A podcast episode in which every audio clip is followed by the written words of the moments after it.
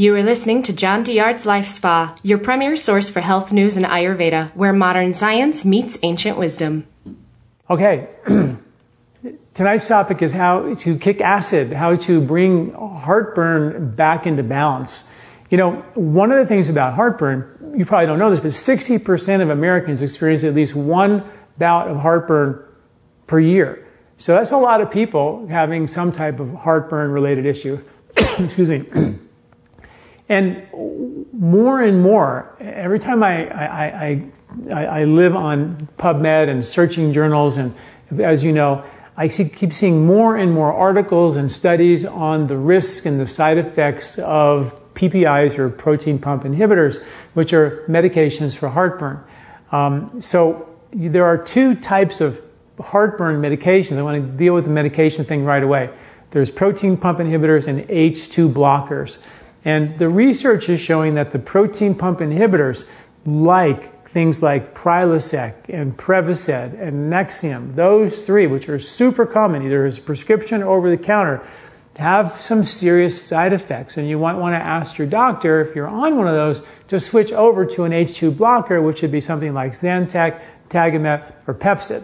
So those are way better in the world of side effects. The, the studies on the PPIs show that there's significantly less microbes in the gut after taking the PPIs uh, compared to the H2 blockers, which is important, obviously. That was a big study done with over 1,800 people. Um, there's also significant um, risks for kidney issues related to PPIs versus H2 blockers, and more and more science is showing that there are other significant risks involved.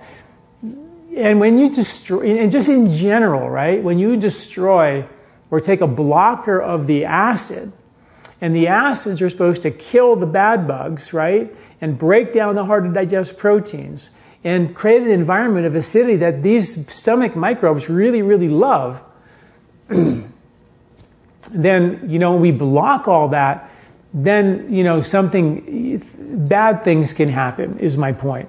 And I think that's the, the key to this, to this understanding is that, um, yes, if you need a medication, it's very important. And uh, to get the acid, the excess acid out of your stomach, because the acid in your stomach can cause serious issues like ulcers. If it goes up, we'll talk about why that happens in a minute. Um, it's called udvarta. If the stomach regurgitates or refluxes up into the esophagus, it can damage the cells in the esophagus, and that can be a serious condition as well. So it's not like you should just avoid your heartburn. You definitely want to see your doctor, make sure that that acid is not there, and get it mitigated. But once you have the problem solved symptomatically, choose an H2 blocker versus PPI. Once you have it blocked, then let's dig into the cause. If the problems are just beginning and they're not that bad and they're once in a while, let's dig into the cause right now. Okay? But please make sure you're not living in harm's way.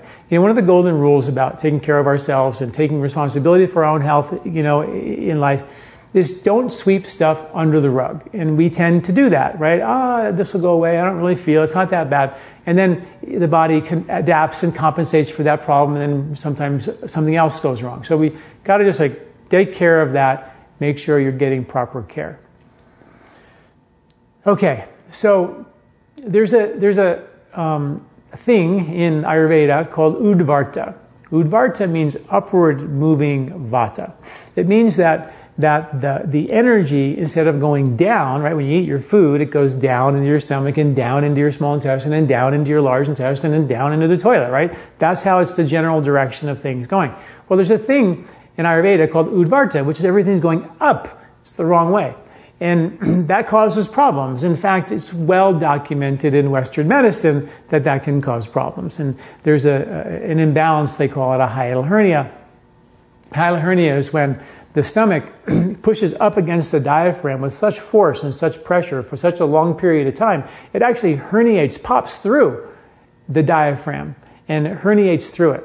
So if you think about that for a second, for how long and how much pressure would there have needed to be for the stomach to push up against this big muscle, your diaphragm, crosses, covers your whole rib cage, and push on it so hard that the stomach actually herniates through this very strong muscle, the diaphragm, and the, what's called the lower esophageal sphincter, that's supposed to keep that, that the esophagus goes through and is supposed to keep the stomach out of there.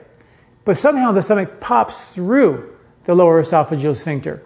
And, and the question is, did that just happen like one day? The stomach just, the diaphragm just ripped and the stomach popped through? Stomach's supposed to hang like gravity and off the diaphragm and go down. Everything's supposed to go down. So what's causing this upward moving pressure to put pressure on it that it would pop through the diaphragm and bring acid up into the esophagus causing the reflux kind of situation?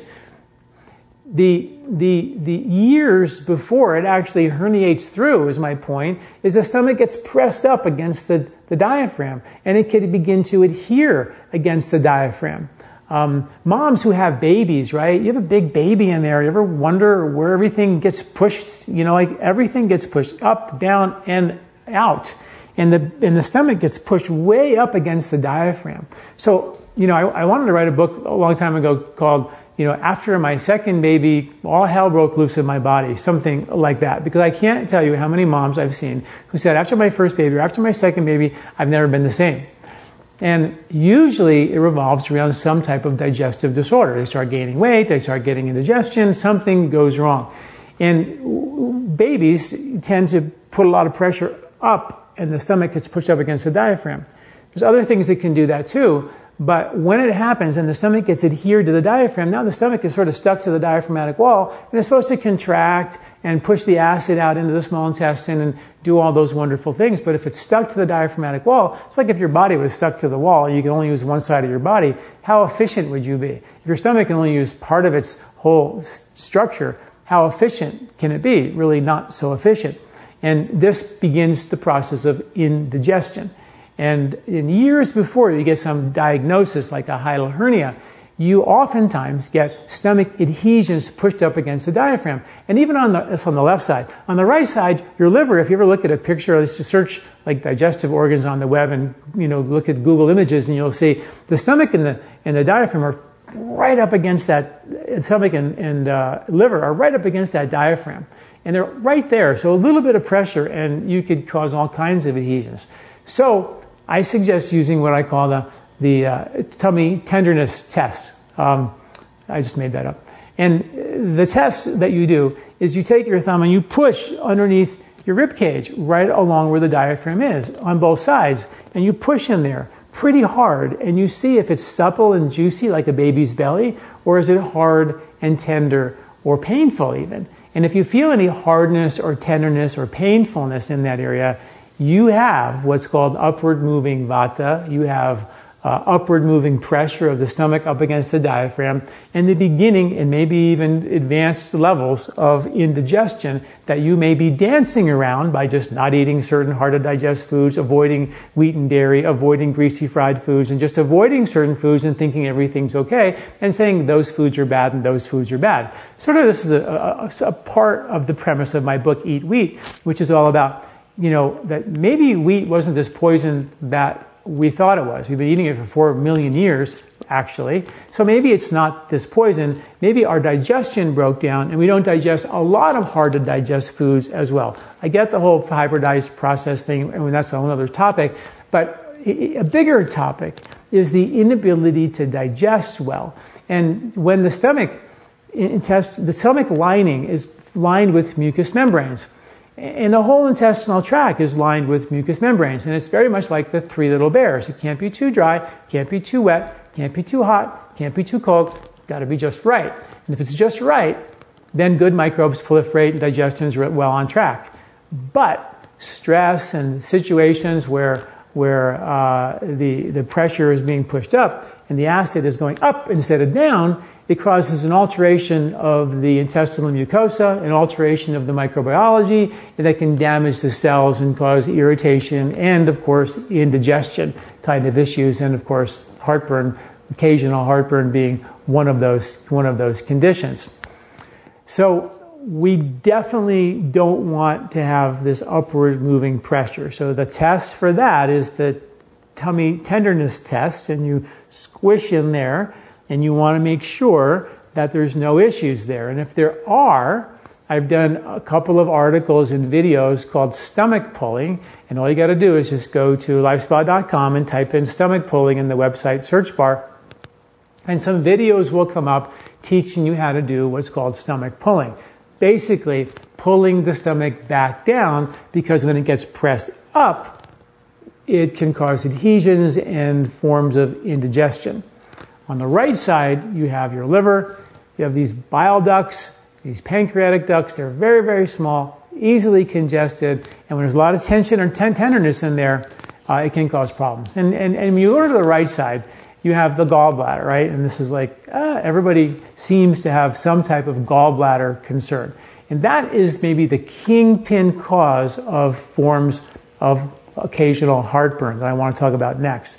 Before I do that, a quick little rundown on the strategies for if you don't pass the tummy tenderness test, okay? You take your thumb and you stick it underneath your rib cage and you put with the other thumb some downward pressure on it. And then when you put downward pressure, all you got to do from there is just breathe in and lean back in your chair, sort of arching yourself back as you're pulling your tummy down. So, right? So you stick your finger in there, kind of relax, push downward pressure, breathe in, arch your back, and go and find another area of tenderness. Relax, breathe out, push your tummy down, breathe in. As you arch yourself back, pull down.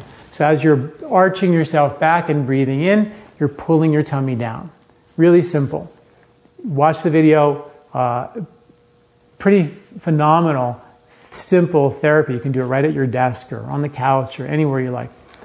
I also am a big fan of using a massager, like a, like a back massager. You know, the ones that have the handles, and you just stick it right on your rib cage, uh, on the upper, lower part of the rib cage, and up underneath the rib cage where your tummy meets your diaphragm, and vibrate the heck out of that whole area. And your tummy turns red and it starts to itch and feels really itchy because all those lymphs are beginning to move and really increase the circulation right around that area. It's powerful. I also like, you know, putting a, like a styrofoam roller, those big long styrofoam rollers, put it right on your back, across, like on your back back here, right across back here, and just lie there with your arms over and arch your back and lie there for two minutes as you do deep breathing. Bottom line is, we got to open this up, you know, because most of us just sit hunched over, right hunched over, drive hunched over. The whole, the whole rib cage and the, the spine is just being scrunched forward, pushing the diaphragm and the liver and the stomach and the diaphragm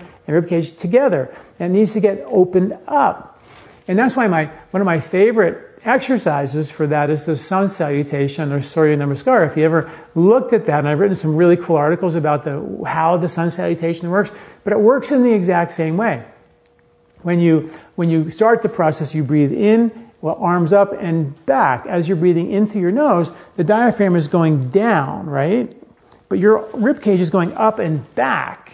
So the diaphragm is being pulling everything down, and you're going back and you're breaking any adhesions up in this area. Then the next posture is to flex forward, squishing the diaphragm and the stomach and liver and everything together so all the blood is now rushing into this now sort of relaxed tissue. And then you go right again with an inhalation and stretch it out again into a lunging posture. And then you squish it together again with a flexion posture. And then open it up again. The whole thing is completely fulcrumed right here where the rib cage meets the diaphragm, meets the stomach, and meets the liver. It's like a hole in one. It's the most important area of our body right here. And it's so critical where the, where the rib cage meets the, the abdominal cavity.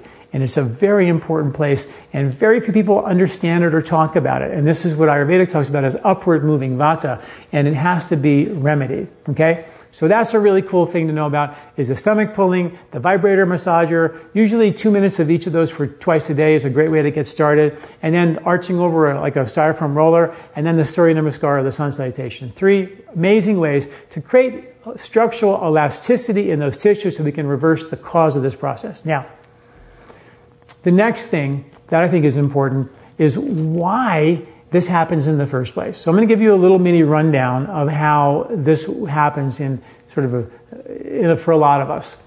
We know that we process our stress through the intestinal tract, right? And the intestinal tract, like the stomach lining, can't be too dry, constipated, can't be too wet, loose, has to be just right for the microbes to proliferate. If you're under a lot of stress, all that stress gets plowed, pounded, pounds through your intestinal mucosa. We know 95% of your serotonin and other neurotransmitters are produced, manufactured, and stored inside your intestinal tract. Only 5% is in your brain, right? So we know that, that, um, your gut is where we process all that stress. Now, many of us are very sensitive people, have a lot of radar, feel everything. And particularly when you were a young kid, that's all you knew how to do was just be really super sensitive and, and you know, who am I going to eat lunch with? Do my friends really like me? I mean, this is like so much radar and so much feeling in the intestinal tract. And the first thing that happens to it is just goes and binds right up. And it can cause tummy aches. It can cause constipation. It can cause levels of indigestion. And when that happens, if you start seeing, you know, a history of constipation or tummy aches and things like that, um, then some of those impurities can congest the lymphatics on the outside of your intestinal tract. And for kids, that's like sinus problems and earaches and colds and sore throats and asthma. It's all lymphy stuff, right? But as we get a little older, those toxins get moved back to your liver. And that's what I want to talk about today because that's because you get not too many little kids have heartburn. Do you ever wonder why? Because the first thing that happens in your intestinal tract is doesn't go to your liver and screw up your bile on your liver and your gallbladder. It goes into your lymph and makes you congested and, and boggy and, and. And kids make all this lymphy mucus for a living because, because this is the lymph system that gets congested first. And when that becomes a, a, a, road jam, a roadblock for impurities to get through the intestinal skin into the lymphatics on the outside of your intestinal wall, where 80% of your immune system is, those toxins default back to your liver. And the liver goes, whoa, wait a minute. I just dumped all those toxins into, into the intestinal tract to be processed through the lymph and lymph nodes, white blood cells, and all that good stuff. But uh, now it's all back to the liver because lymph got congested. So then everything goes to your liver, and the bile in the liver becomes thicker and more viscous.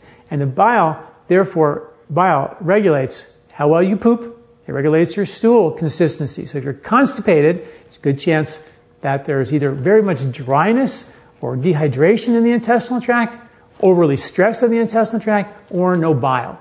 You with me? Okay. So those are the things you want to look at. And if there's no bile, then you're also not going to be able to handle breaking down fats, good ones and bad ones, and toxins. There's 400 billion pounds of toxins, all fat soluble, by the way, being, I shouldn't say all fat soluble, but most toxins are fat soluble. So there are 400 pound, billion pounds dumped in the American environment every year. So our liver and the bile flow has a lot of work to emulsify those bad fats and process them. But if the toxins are being dumped from your intestinal tract back to the liver, the liver goes, oh my God, I'm way too busy. I can't handle this.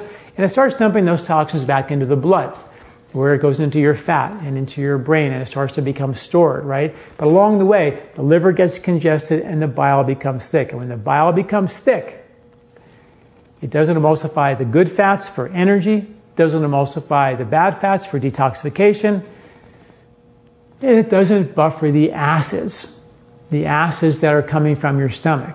If your stomach eats a, a ham sandwich or something, right? There's gluten there, or cheese, let's say there's cheese on it, there's casein there. Two very hard to digest proteins require a ridiculous amount of stomach acid. Now, if that acid is being produced in your stomach, the stomach says, okay, I got a ham sandwich with cheese on here, and I need this much bile to emulsify all this acid. And the bile isn't being made because your liver's congested and you haven't been pooping good and these kinds of things. So the stomach says, you know what I'll do? I don't know what's going on down there, but I'm going to wait. I'll hold on to everything in my tummy for a while and I'll wait for the bile to kick in, right?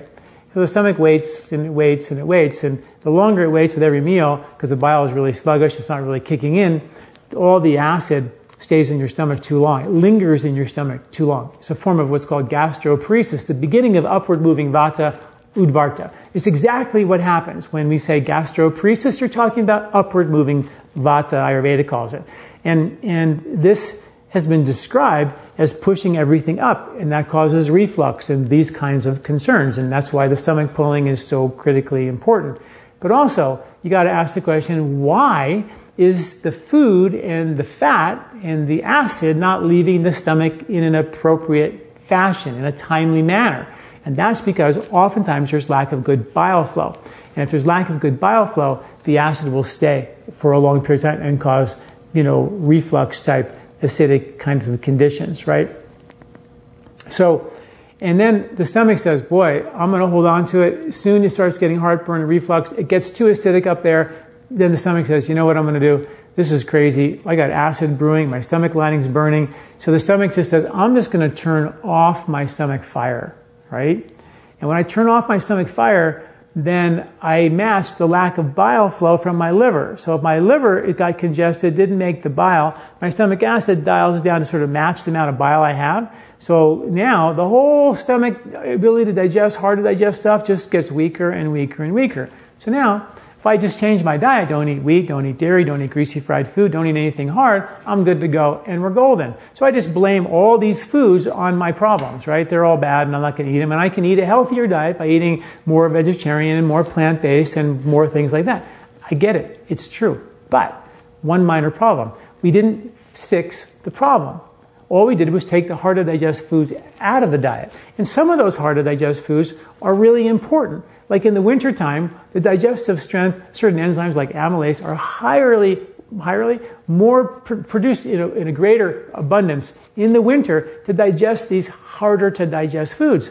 So if you just have dialed down your digestive strength and only eat very light, easy to digest foods, when do you get the digestive strength to rebuild and store and strengthen and produce stamina? And you can't break down some of those hard to digest proteins and some of those fats you begin to become weaker. And, and, and this is the, and then, and, and as the digestive system continues to be placated, we find that I have to keep changing my diet to be a little lighter and a little lighter and a little lighter. So I go from not eating wheat and dairy to not eating red meat to not eating chicken to being a vegetarian to being a vegan to being a raw foodist.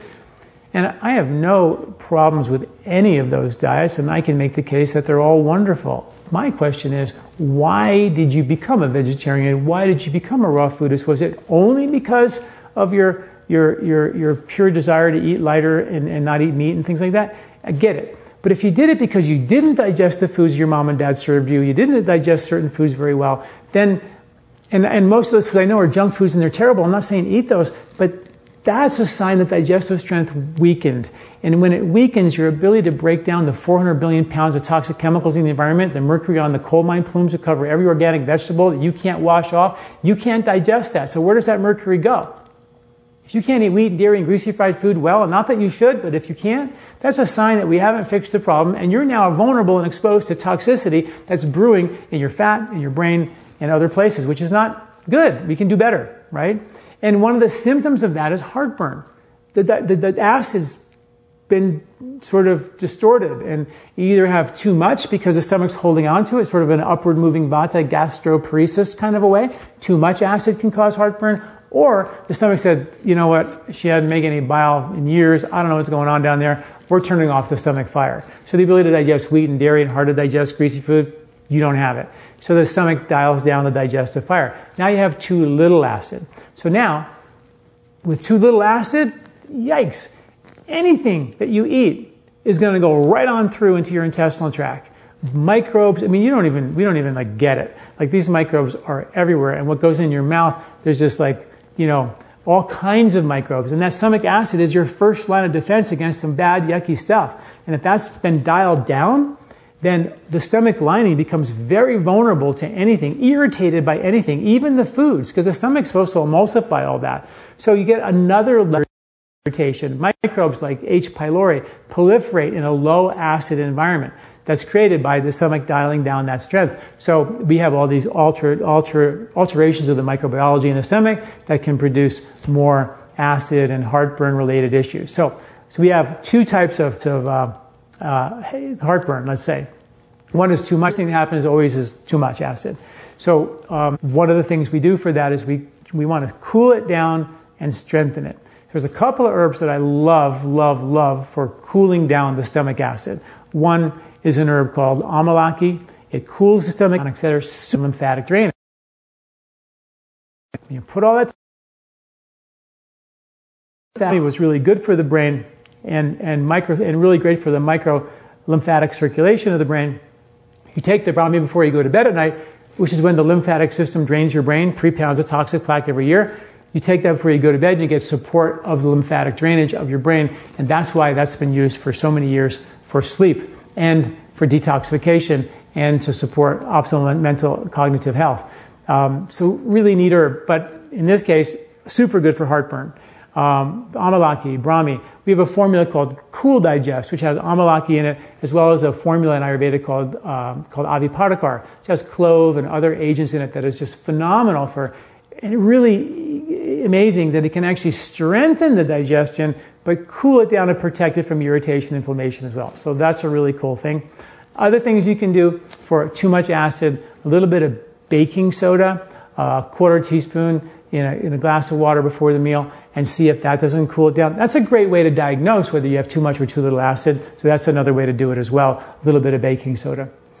When the stomach gets dialed down and it's too low, and you're having acid, then we have to protect it. Okay, so um, and one of the herbs that I use to kind of reboot the digestive strength is an herb called Gentle Digest. And Gentle Digest um, has ginger and cumin and coriander and fennel and cardamom. And each of those individually have incredible digestive boosting benefit. But when you put them all together, and I've written articles about this, citing the science that shows that when you put them all together, it doesn't just like help digest your food for you it actually strengthens your ability to make your own acid, to make your own bile, to make your own duodenal and pancreatic enzymes. So it really helps the stomach really make its own digestive, you know, aids and then reset that function and get on, get better, and get off these digestive aids. Where if you take a digestive enzyme, for example, which might help with your symptomatic relief, or hydrochloric acid, which might give you symptomatic relief, it's very difficult to get off of those because we're actually giving you the acid or giving you the enzymes. We're not triggering, helping your body do it itself. So, huge difference between those two mindsets. One is a Ayurvedic, get the body to do the job itself, and one is sort of naturopathic, do the job for the body in a natural way, but still doing the job for the body. It's fine, but first, why don't we try to get you to do it, right? It just makes more sense to me to get that done, and usually that's not that big of a deal.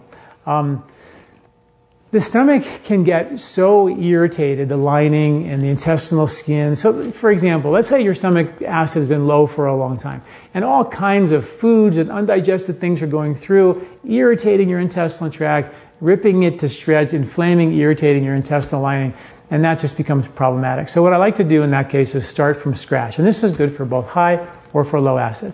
We have a formula called the Slippery Elm Tea Prebiotic Formula, and many of you have heard about it. It's one of my favorite formulas for starting from scratch and healing and repairing the intestinal skin. Because heartburn is not just about the stomach acid, because it is, but it's also about the quality, integrity of the entire the skin that lines your entire intestinal tract. And I've talked about the science that shows that that, that longevity, aging process is linked to the breakdown of three primary tissues your, your skin of your intestinal tract, the lymph that lines your intestinal tract, and the microbiology of your intestinal tract that depends on the skin and the, and the, and the, uh, the lymph around your intestinal tract.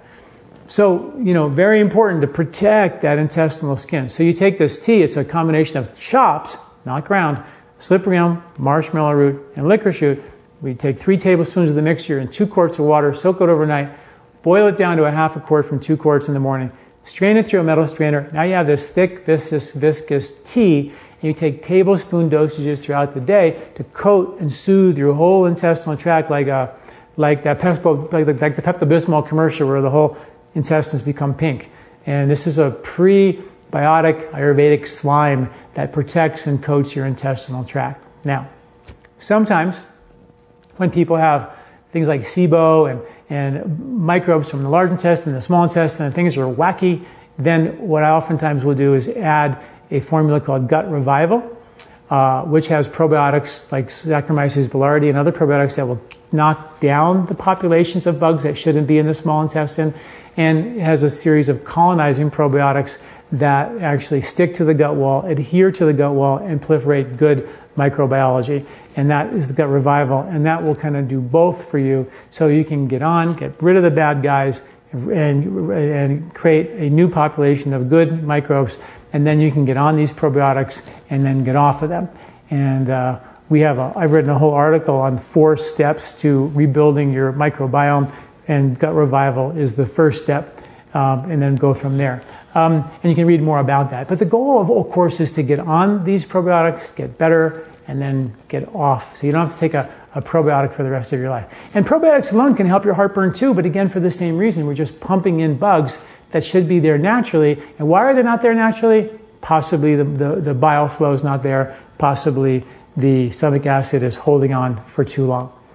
Another strategy for this is um, water. Your stomach is lined by, by a buffer layer, which is 95% water. And if you're dehydrated, and for kids, one of the most common reasons why kids get tummy aches is because they don't drink enough water.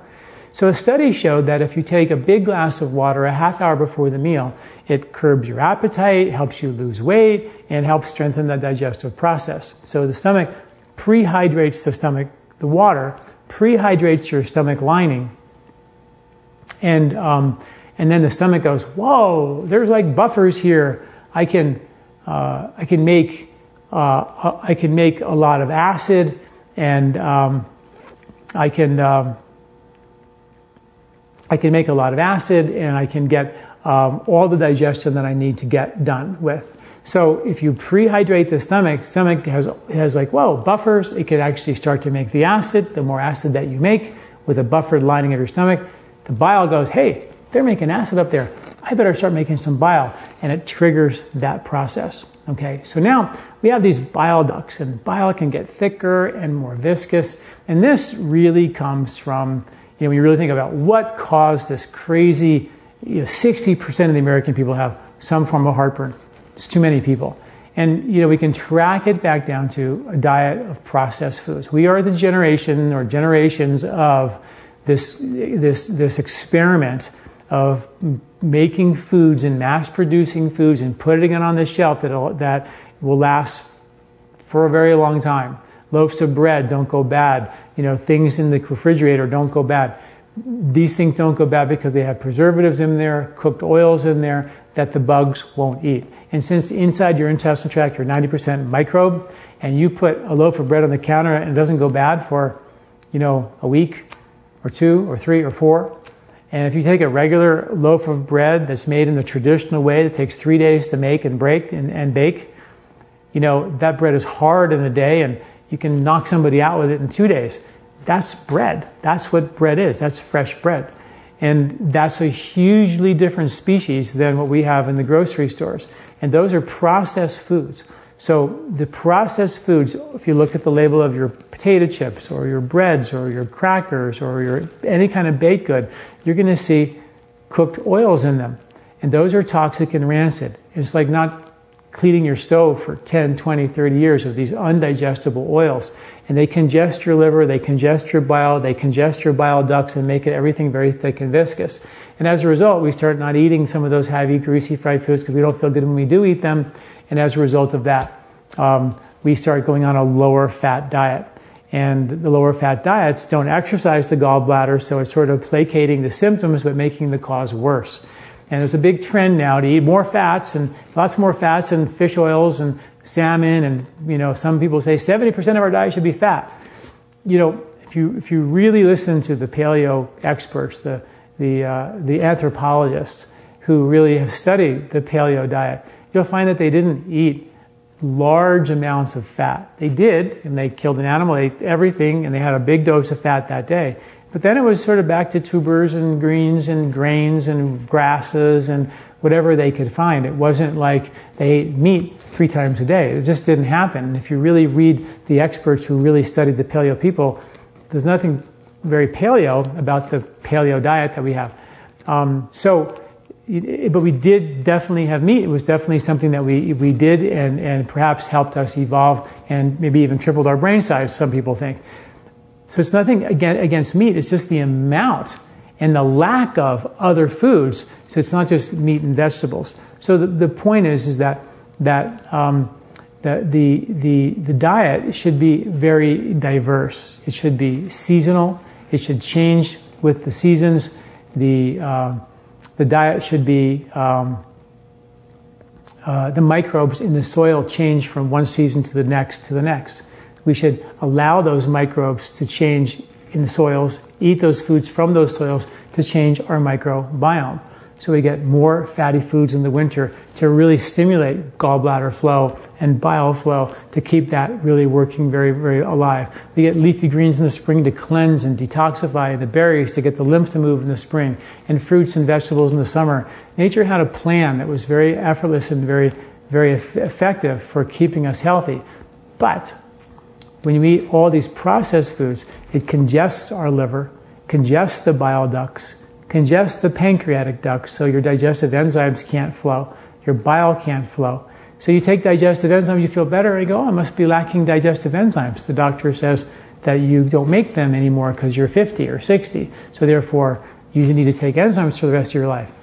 I don't buy that. I absolutely don't buy that. I've never seen anybody in my practice after 30 years who was desperately in need of permanent digestive enzymes, ever. And I treat digestion all day long. So I don't think that's a reality. I think that's just not digging deep enough into the cause of the problem and really fixing the cause. Um, and the same thing with bile. We can increase bile flow, but if you go to a diet that's just all this fat, on top of a di- liver and a gallbladder that's sort of congested, that can be problematic too. So it's sort of a graceful transition to go into fats by first getting rid of the, the processed foods, the poor carbohydrates, and then beginning to add some of the fats to the diet uh, gently and slowly. And I've written about some of the strategies of how to, how to actually do that, which is uh, very, very important as well. Um, okay, so um, uh, that is a good rundown of that. The other thing that I would, I would say that's important uh, oh, let me talk about some of the ways to make sure your bile is moving, some of the good ways to do that. One of those is um, with foods beets, as you all know, one of my favorite foods for increasing bile flow. It vasodilates the bile ducts. and has really good, healthy nitrates that open and expand circulation, so it's really good for lymph as well. Super cool food. Artichokes are really good. Celery is really good. Beets are really good. All the greens are really good. Uh, radishes are really good for your lymphatic flow. And anything that makes your skin turn red like a dye, like berries or cherries or pomegranates or cranberries, any of those foods that have these paranthocyanins, natural antioxidants, they all move through lymphatic flow, um, uh, move through the, the, uh, the, lymphatic system, but they're all really good natural bile movers as well. Um, a little bit of bringing a little bit more good quality fats into your diet, like ghee, organic grass fed ghee, has 500 times the uh, CLA, the conjugated linoleic acid in it versus regular grain-fed um, ghee, which is uh, and the, the, CLA is just specifically effective for helping the body stay in fat metabolism, and that's what we want. We want stable fat-burning fuel, and the ghee does that. And fat burning means more bile is going to be involved to help break those fats down and burn those fats. Um, Coconut oil, another one, doesn't require as much bile flow, but it delivers those ketones as energy into the brain, into the tissue, so it gives you an alternative supply of fuel.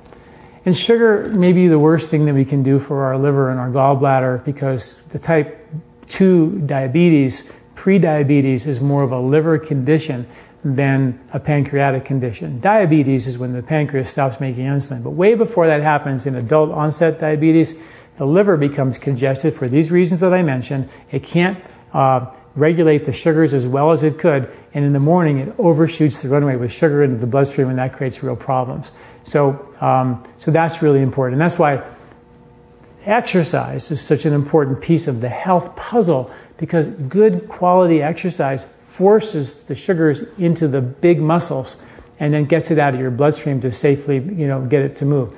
And we have you know, genetics that require movement. And if we are sedentary and sitting in front of a desk all day long, we got to find time to get out there and exercise. Even if you just do my 12 minute workout, which is 12 minutes, but you know, with with little fast twitch muscle fiber sprints, you can do you can raise tuna fish cans up and down over your head for for a minute four times uh, during this workout. And search that up and, and watch that video. It's a great video about how to get really good exercise in just 12 minutes a day very, very effective. But you got to move your body to get this whole thing working. Okay. Um, the other thing I didn't mention that works oftentimes very well for, for uh, heartburn related issues is apple cider vinegar. it can work very definitely for low acid conditions and it can even work for high acid conditions as well. So definitely one of the things to try to reboot that. A tablespoon and a glass of water, drink that uh, before the meal or, or with the meal even to see if you can mitigate the heartburn. Sometimes taking uh, to help that gallbladder, because I remember the gallbladder is the kingpin of this, uh, one teaspoon to two teaspoons of a little bit of lemon juice to one teaspoon, one tablespoon to two tablespoons of a good quality olive oil. Mix it together and take it before you go to bed at night. That'll increase bile flow while you're sleeping, and morning hopefully give you a better bowel movement. But it sort of exercises the gallbladder uh, away from meal times, and that can you do that usually just for a month to exercise that as well.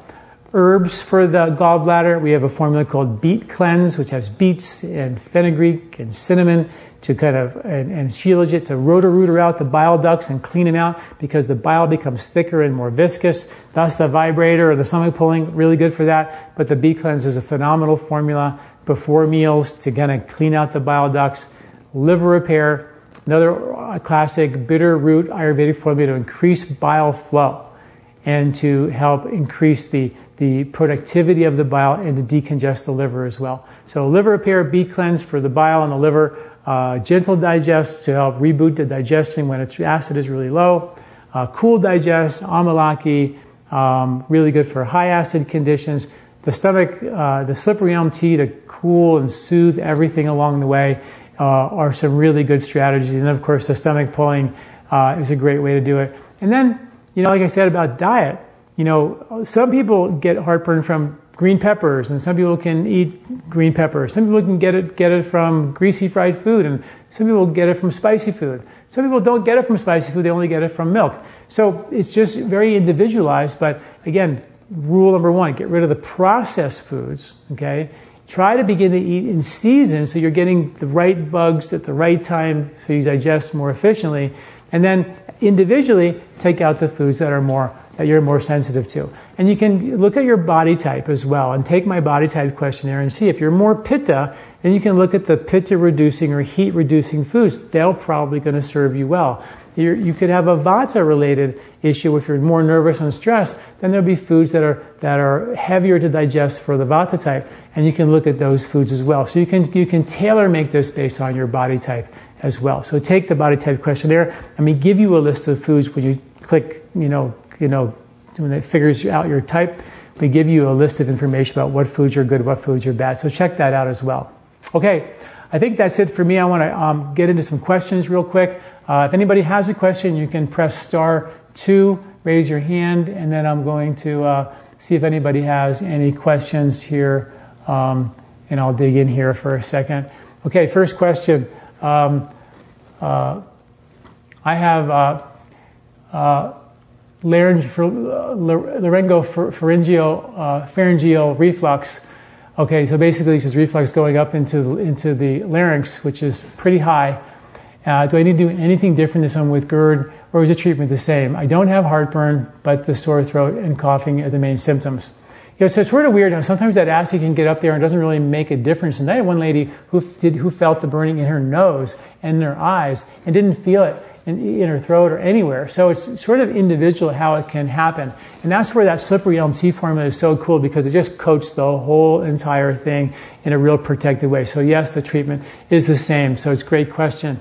Is there a way to close the lower esophageal sphincter so the digestive juices do not go into the esophagus? Well, that's exactly why I'm all about using that vibrator, doing the stomach pulling, because those tissues, when you have the stomach stuck to that diaphragm, it's just it's just hard and irritated. See, what happens is that when the stomach muscles or the abdominal muscles, well, let me say it this way. If the stomach, which is a muscle, and the diaphragm, which is a muscle, become tight or stuck together, they can't contract and get their blood in or get their waste out. And if a muscle can't get its blood in and get its waste out, it starts to lay down tissue that doesn't require blood, which is called scar tissue. You don't water your lawn, you get crabgrass. It's green, but it's tough not elastic grass. Same thing happens in your muscles. The tissues become sclerotic or fibrotic and they become stiff and rigid. But that stiff and rigid fibrous tissue can be broken down and reabsorbed back into the bloodstream, and you can lay down good muscle elastic tissue once again. And that's where good old fashioned massage comes in in that area. But nobody thinks to massage this area, but it's time to think about that because it's really effective and sometimes so simple. It costs you nothing, but very, very effective. Um, so I hope that answers that question. Uh, do you have any suggestions or remedies uh, for bile reflux rather than acid reflux? Yeah. I had some, um, some bile backwash into my stomach after gallbladder surgery. It's gotten much worse and caused extreme pain, night sweats, dizziness, rawness in my throat. So same thing, right? If that, if that, the stomach has a, has a sphincter in it as well called the pyloric sphincter, and if that isn't really working well, bile can regurgitate back into the stomach and cause an alkaline burn on the stomach lining, and even go into the esophagus and cause another level of alkaline burn. And that, that bile can even work its way back through the pancreas and back into uh, the pancreas, through the pancreatic duct, into the pancreas and cause issues like pancreatitis and things like that. And even some researchers believe that that might even be one of the causes of diabetes, is when the actual stomach or that pancreas stops making insulin because it was burned by bile, the, the delicate beta cells in the pancreas. So, really a good question. So, how do you do that? For sure, on the right side. You got tenderness over there, my tummy tender test, get in there, massage that as best you can because this is a mechanical thing. The herbs like the beet cleanse and liver repair, those are critical as well. You know, the gentle digest would be the herb of choice for that. Like I would say, gentle digest, liver repair, beet cleanse, those three herbs to help bring that bile reflux back into balance. And then do the stomach pulling, the lying over the roller, the sun salutation exercise, and the vibrator uh, to really get that back into balance. And you'd be surprised how, how quickly this body can recover. It's pretty cool. Um, uh, what causes valves to weaken and what can be done to correct this? I have a problem with my ileocecal valve, the valve between the gallbladder and the stomach, and the valve that keeps the bile from moving to my esophagus. Sort of the same question. The ileocecal valve, I wrote an article in one of my SIBO um, articles about something like called old mm, technique rediscovered, and it's all about how to work and massage your ileocecal valve and, it's, and how you can massage that. Same rules apply. These are muscles, and they get like crabgrass in them, right? And you got to work them, and we don't. We just eat and you know we don't really get in there and massage all this, and and, uh, that's why regular exercise is so good. But you know, some of us have gotten a little yucky in there and getting some real good massage on some of those sphincters in the stomach, and in the, in the lower esophageal sphincter, and the IC valve. They're really valuable to do some mechanical work. Or if you don't like doing it yourself, there's many people out there who do visceral massage, and you can have that done as well. Uh, pretty cool. Um, uh, I sit safe. Uh, I sit safe to have baking soda and lemon juice every day, uh, one to two teaspoons for heartburn, but also maintaining my pH levels. Thanks. I love your podcast. All the wealth of information. You know, taking baking soda and a little bit of lemon is great, but I don't, those aren't the ones that are going to turn the digestion on. So you're now digesting. We're just sort of propping it up with these agents. And I would rather get you to not have to take anything to digest. And that's what we're trying to talk about today with some of these herbal formulas and strategies of stomach pulling to really get the function back. So you're not having to take a pill or powder for the rest of your life. But thank you for that. Um, any suggestions for those with genetic conditions like, um, like MT, MTHFR, which is a, a, a, um, a uh, uh, methylation uh, genetic defect. Most of the people with, with uh, genetic methylation d- issues, I think one study was like 70%, another one maybe a little bit, a little bit less, can be mitigated with lifestyle. So the idea that I have this MTHFR mutation, it means I'm stunned and I'm, I have this big major issue you know, so much research is now saying lifestyle, diet, behavior, de-stressing can change epigenetically some of those expressions. Vitamin D, meditation, all these things that I've talked about. It's really good science, and I'm in the middle of writing a pretty comprehensive article on uh, the MTHFR, but I haven't gotten quite through it yet. But, uh, but that's where it's going, is all about the, the, the, because you can't do anything about the mutation, but you can protect it. Vitamin D protects those mutations, and um, uh, lifestyle and meditation, things like that, to protect can make can really help you go a long way. And then just fixing the things we just talked about today. Get those digestive organs back online. A lot of times it's not. We just get, you know, that's why I'm not a big fan of personally of genetic testing because I don't feel like we know enough. And sometimes it's like, oh, you never got the MTHFR mutation, you can't digest or methylate or detoxify.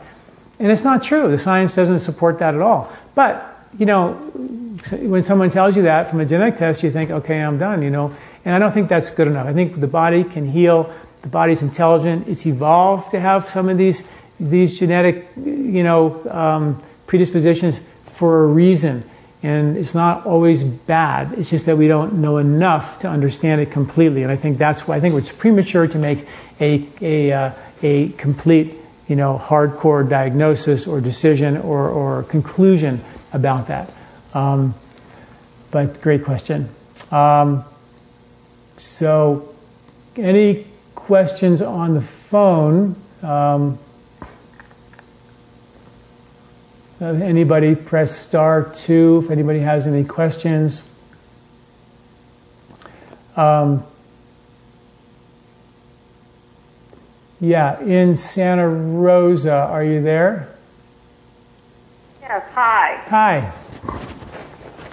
I'm just wondering um, the recommendations that you gave for bile reflux, would that be the same recommendation if the gallbladder has been removed? That's a great question. I've written an article um, about you know what to do for gallbladder removal because this question comes up a ton. Just so you know that that's out there and you can read about it. And um, and the answer is yes. You still make bile in your liver on demand. Um, you don't have the storage of the bile, but you know, unless you're going to eat the brains of a woolly mammoth, you probably don't really need it. So it's no real big deal. Okay our diet has changed significantly from the times when we needed a gallbladder to have 15 times concentrated bile in there for the kind of fats that we just don't need. Partly why we, partly why we have so many issues. Bigger part is the processed food, and not to say that you know we've evolved away from a gallbladder, but we our diet has has definitely created gallbladder congestion, and um, and I do think that that ultimately getting a healthier amount of fats in our diet not every single day. You know, the idea was like you would eat a, whole bunch of fat one day and then nothing for a couple of days. And then the gallbladder has time to re- restore its bile. You see, it takes a couple of days for the body to re- replenish its bile after eating the brains and the intestines of a woolly mammoth, right? It takes a little while to do that. But, but when you have a gallbladder taken out, then, you just think, then you're just thinking, okay, I'm not going to do the, the feast or famine on some animal intestines any longer, right? I'm going to eat small amounts throughout the day and have a steady flow of bile, and you can really mitigate quite well without it, without the gallbladder. Now, making sure that you've solved the problem. Lots of folks, when they get their gallbladder taken out, they feel better. Lots of folks, when they get their gallbladder taken out, they don't feel better. They actually, the problems don't go away, which means that the problem was not in the gallbladder, although partially there, but there was more liver congestion and bile flow issues in the manufacturing and delivery from the liver to the small intestine. And those tubes are probably blocked or congested. And that's where things like the liver repair and the beet cleanse will go in there and increase bile flow and root those ducts. So it sort of depends on what the symptoms are. But um, generally speaking, yes, the same rules apply. We always just start out with a little bit smaller dose. And definitely when you're eating the fats, start out with a little bit of a smaller amount because um, because it can sometimes you know you just want to test the water and see just how robust that that production of bile and delivery of that bile is. Does that make sense? Yeah, um, and would those things help with like the bile reflux in the middle of the night? Yeah, well, you know, interest, yeah, interesting thing is that the the gallbladder becomes active at nighttime. The liver becomes active at nighttime. So it's very common for gallbladder issues to happen at nighttime. And if you have reflux at night, that's definitely a gallbladder issue. If you have reflux two hours after a meal, you're really probably looking at a gallbladder bile flow related issue. So that means get in there and let's work that bile with all the bile flow foods, with the bile flow herbs, with the massage in that area. Um, you know, and the herbs we talked about to get them in the oils we talked about as well. Our cleanses like the ghee cleanse or the short home cleanse with the ghee or the color oil cleanse, I mean, they're, you know, completely targeted at increasing bile flow. When you take ghee a little bit more every day, every day, every day, increasing bile flow contractions, you know, um, the whole thing is designed for better bile flow and therefore better fat metabolism and better fatty toxin de- de- detoxification. So so those are also good strategies as well. Great, thank you. Oh, you're very welcome. Thank you. Um, so I'm going to just check the questions again if anybody else has any more questions. Um, let's see here. Oops. All right. So I think we're I think we're done. We've wrapped it up. I hope you guys have uh, enjoyed the um, the seminar. If you have any other questions about this, looks like I answered everybody's questions for the most part. If you have any questions, you can always email me at at uh, john at lifespa.com. And please uh, don't forget to stay tuned next month that we have our next podcast, which is all about smiling, the prescription of smiling when I, inter- when I interview uh, Dr. Rich Castleman, who's just a great, uh, Castellano, who's just a great uh, medical doctor who's done some amazing research on the benefits of smiling. So stay tuned for that and have a good month and a great summer. We'll talk soon.